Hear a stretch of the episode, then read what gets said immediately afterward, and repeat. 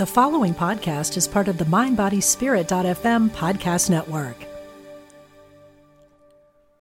Look, Bumble knows you're exhausted by dating. All the must not take yourself too seriously and 6 1 since that matters. And what do I even say other than hey? well, that's why they're introducing an all new Bumble with exciting features to make compatibility easier, starting the chat better, and dating safer. They've changed, so you don't have to. Download the new Bumble now.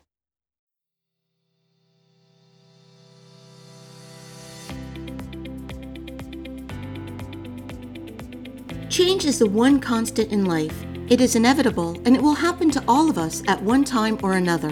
Whether we like it or not, people and circumstances will change. We will get sick, loved ones will die, jobs will be lost, couples will grow apart, and children will move out.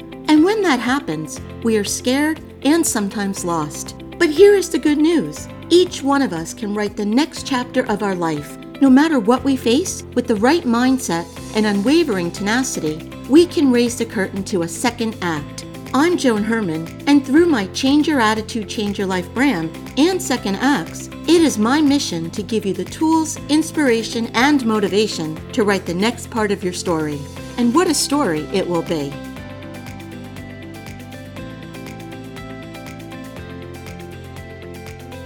Welcome the Second Acts. I'm Joan Herman. Thanks for joining us.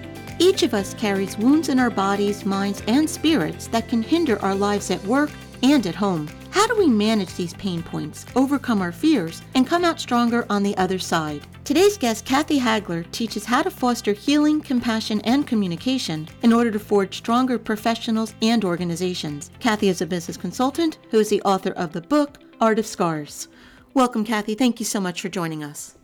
Oh, thank you very much. Kathy, each of us carries wounds that can hinder our lives at work and at home. From the work that you've been doing for all of these years, what have you learned? How do we manage these pain points, overcome our fears, and come out stronger on the other side? What I've learned is that everything breaks.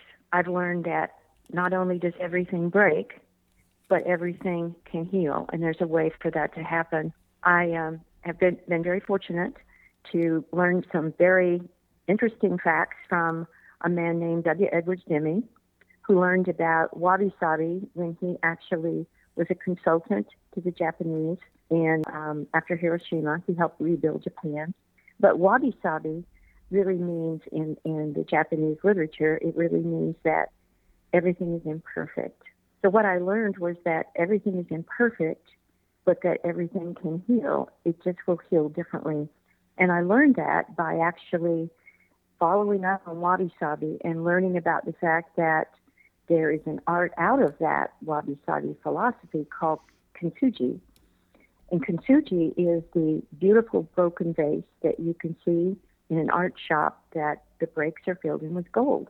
So I learned that if you can accept the fact that you're broken, or if organizations can accept the fact that they're broken, but that they can heal and they can be broken and filled in with gold, and as a piece of art, the art is more beautiful with golden scars than it was before. And I've learned the process on how to do that, both as a person and an organization.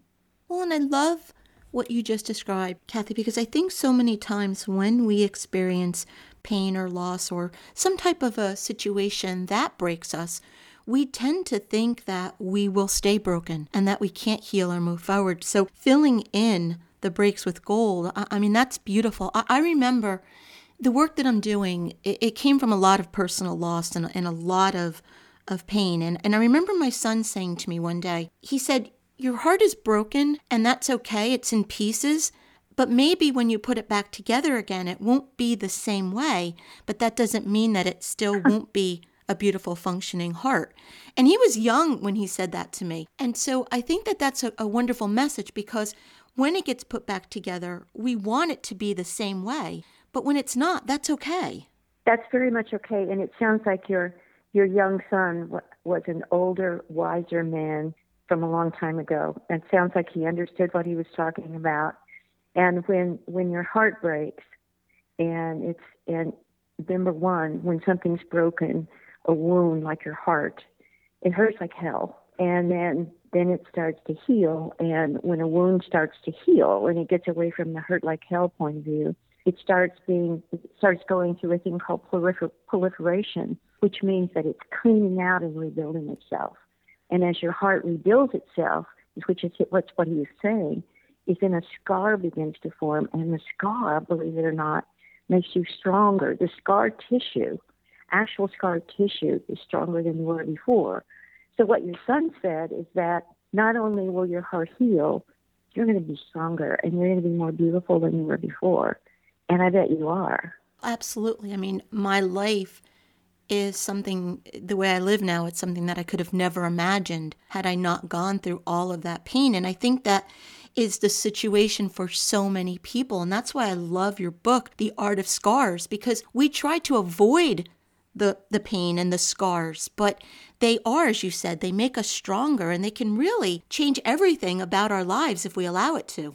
And it's so important, I think, Joan, for, and what I found for uh, individuals and for organizations as I've, that I've worked with is that you have to help them get the vision of, of the possibility of fine art. So the fine art of scars is the product. And once you see that beautiful broken vase with gold, you see it's unique because when it was broken and all the pieces were laying on the floor or on the table, it looked, oh my goodness, it'll never heal. But once you see it put together with the golden joinery, it's a whole, it's worth a whole lot more than it was before. So when you, you show that to someone and say, you used to be laying on the floor broken, but look what you look like now. So get that in your mind, get that vision in your mind of this beautiful golden joined vase and understand that it will be different, but it will be better. Kathy, can you share with us what the acronym SCAR stands for? Yes, and I learned that. It's it's really interesting, Joan, because once I learned about wabi sabi and being imperfect and the understanding of being a a, vase, a, a kintsugi vase, I thought, you know, I really want to go through the process. So I found a kintsugi artist, believe it or not, in my little tiny town of Hendersonville, North Carolina. And I said, Would you help me make the kintsugi vase? And so she took me through the process of actually breaking the vase and pulling it together and creating a golden joined vase with gold. And, and through that process, I took notes of what it looks like. And so S stands for stop the broken thoughts and feelings because you have to stop saying, I'm wounded. You have to stop in your subconscious reminding yourself that you're broken. You have to stop the thoughts and say, okay, I'm open to believing that I can heal. So I'm going to stop those broken thoughts and feelings. And once you do that, the C, and this is what I saw when I made the vase, the C stands for courageously calm your fear. Because guess what? Fear is what's inside us. So once we're broken, the first thing we do is we get scared. And so you have to calm that fear because if you don't calm the fear, you're going to do one of three things. You're going to flee, you're going to fight, or you're going to freeze. And so you can't let your subconscious mind put you into a fear mode of running away or being fighting someone and being destructive or freezing.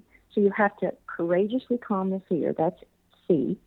And A, which I just love the A, it's allow connectivity with others. And basically, what that means is I asked the artist at that point when I saw all the fear I had about putting this broken vase together, and I started calming my fear. I asked her if she would help me. And so it's allow connectivity with others.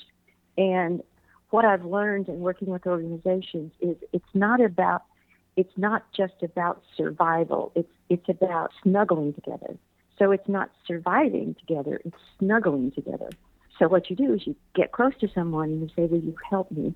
And once you come together with someone and they bring you their wisdom, it's almost like they reach in into your heart, give you a hand, and they help you rise up. So with the help of the artist, I rose up, and after allowing connectivity, then together the R is you reinvent your plan and you take the first step. The hardest thing for me to do, Joan, when I was putting that vase together, was to pick up that first big piece of brokenness and figure out where am I going to put glue on it to put it back onto the vase because I knew I could do it wrong, and that was fair again. So she, through her connectivity, said, let's create a plan. Let's put this biggest piece in there, the biggest piece of chart, and let's make your vase beautiful. So we created a plan. We cleaned all the pieces. We created a plan, and we started pasting it in with gold with gold and glue. It's a it's a mixture that you make. So it's reinventing your plan, reinventing it, and taking the first step. And after I took the first step, I felt this surge of pride. I mean, it's like somebody inoculated me with a pride shot. I felt I'm so happy. I'm doing this. I'm actually doing this. And then I saw the beautiful vase. And then the S stands for I share my story. And so I wrote my book because the art of scars is not only do you have this beautiful vase as a product, but there's a process you have to go through to get out of your woundedness, get through your fear, and get to the beautiful vase. And you've mentioned a, few times the hardest part was making the decision to do so. And and I agree with that because I say that healing and moving forward is a choice. There was a point in my life where I had to decide. I had to choose that I no longer wanted to go in the one direction that was keeping me stuck and in pain and living as a victim of my life. And I made that decision to heal, as you say, to put all the pieces back together. And then once you do, really everything changes as you just outlined for us. Everything changes. And I, uh, I was invited um, uh, about a year ago to give a presentation about this to a group of doctors and a, a group of cancer surgeons. It was following my cancer. And basically, I told the story of the mule. And that's really what helped me understand it is that a farmer had an, had an old an old well and an, an old mule, and the mule fell in the well, and he was in there braying away like mules do. And the farmer looked down at him, and the mule was crying really big tears. They're the only animals that have tears. And the farmer felt really bad, but he thought, you know, I these, these are both old. I'm going to go. I'm going to go cover him up. So he got some neighbors, and they started throwing dirt in on this mule. And the mule was standing there saying, "Well, I have a choice. I can just let this dirt bury me, or I can figure something out here." You know, I can calm my fear and I can figure it out. So what he did is he shook off the dirt. And every time he shook off a little dirt, it made a little pile. And he put one hoof on one pile and then they'd throw more dirt, he'd shake it off and he'd put the other hoof up. And before you knew it, he stepped out of the well.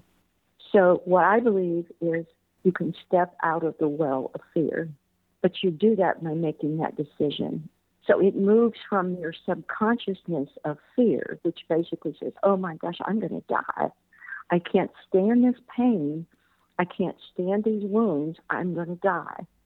And then you decide, well, maybe I'm not going to die. And you move into your consciousness and you actually begin to do something. You move into consciousness and intentionally decide to live. And it's baby steps. You, you know, people sometimes think, once you make that decision, it's like flipping a switch and everything is fine. And it's that's the furthest thing from the truth, but it is no, baby steps, one step after another. It's that mule putting that one foot up, and then remember I said he had to shake off the dirt. Right. So each time, each time you put a foot up, you've got more dirt. So right. my 20 years ago today, my son was killed in a car wreck. He was 20. Oh, I'm so sorry. And and so 20 years ago, I decided I was going to I was going to die, and my husband decided he was going to die. We both kind of decided that, you know, in our little heart of hearts, and I decided I was going to shake it off and begin to live. So I began to live. My husband did not, and he died. He died of cancer. And so what happened to me is then I got cancer. So I decided that wait a minute, it's two, it's a step at a time. You know, first I had to shake it off after Jeff died. Then I had to shake it off after Mike died. And then I actually wasn't doing it enough. I really wasn't convinced I could live. But after my cancer, I said, I'm not going to do this. I'm going to make it. And I shook it off and stepped out of the well. And that's what you have to do. But it's it's these little decisions along. And are they easy? No, they're not easy but they're doable. And at the end, I feel like now I'm a vase of, with filled with gold. And will I have some more? Yes, but then I'll know how to do it again. And first, you know, I want to say that I'm so sorry for your losses that, you know, I can only imagine. I, I mean, I had a young brother who passed away, so I understand parents who wanted to stop living. My parents did as well. So I am very sorry for that and then the loss of your husband as well. But it does illustrate the power in making that choice, everything you've experienced that has brought you to this point today of the gold in the cracks. I mean, that really does give all of us hope that we can follow a similar path if we choose to do so. And you know, it's uh, the last song that my son and I heard. We were sitting up at our cabin in the mountains before he went back to the Navy. Uh, he was killed five days after September 11th in the Navy, and 20 years ago. But we were sitting at the cabin and we were listening to Garth Brooks' song "The River," and basically it says, you know, I'm going to sail my vessel till the river runs dry. I'm going to stay between the shore and I'm going to ride those waves. Well, for a long and that that was just in my song, and so I I wrote him every day when he was in the Navy and then he was killed, and I I went back to that song and said, you know, I'm just going to fight. I'm going to stay between the shore. But what I've discovered, Joan, is that it's not just about fighting it every day. I decided that I would be much better off if I were the river, and I just flowed with it. So I've decided that I'm the river, and that if I can just flow with the things that happen, but always know that there's a way for me to heal, because I I can be healed with gold. And so I'm trying to flow with it and everything that happens to me. Have I had other things happen? Yes, I have. But I flow with it and say, okay, calm my fear, get some help, allow connectivity with others, and create a plan forward. And you consciously do that. You make an intention to survive. You make an intention to snuggle with other people, not just survive, but snuggle. There's survivability and snuggleability. And so I can ask people to help me, and then I step out of the well, and there I'm at. Kathy, for someone who's listening to us right now, and you and I keep speaking about making the decision to do so and then, you know, moving from that point on, but that person is so stuck in saying right now, I just can't, I can't do it. What do you say to that person? I say to that person that the first thing you have to do is to look at, you look at, stop the broken feelings. The first, the first thing you have to look at is, are you really broken? Or did you lose somebody? Was that somebody else? So I suggest to them they really get in touch with themselves and they ask themselves, what do I want instead? If I don't want to be broken, what do I want instead? And if they say, well, what I'd like to do instead, I'd like to have a purpose. You know, I'd like to have a reason to live. And what I suggest then is to say, well, what, what are you afraid of? What is what are you afraid of? What are you what are you afraid will happen if you start living? And they ask them to look at their fears and then to talk to somebody about their fears and to say, is that something you want instead? Can you do away with that fear and you get someone to help you look at it?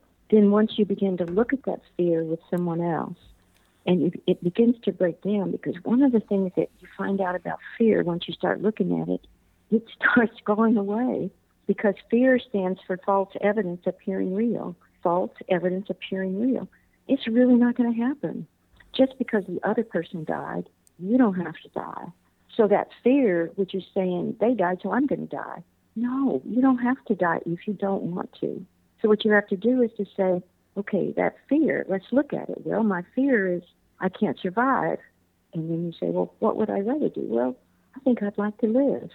Then you figure out how can I get some help to live and create a new plan for your life?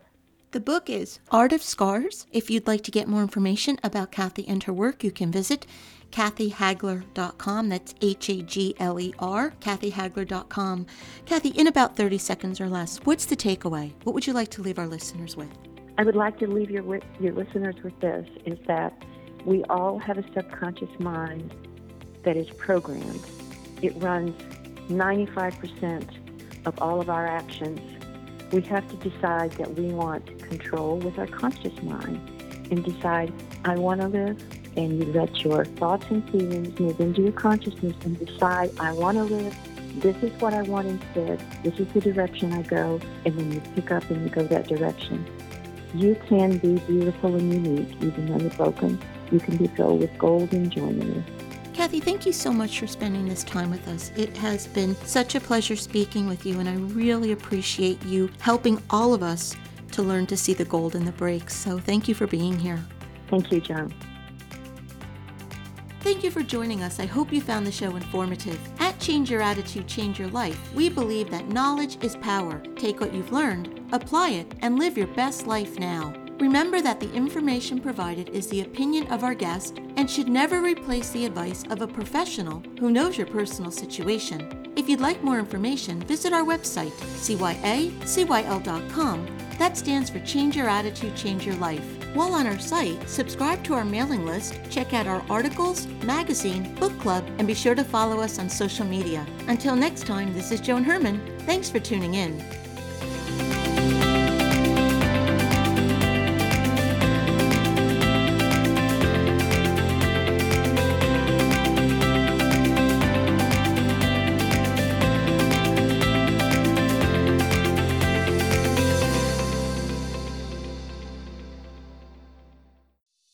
Hey, it's Radleigh Valentine.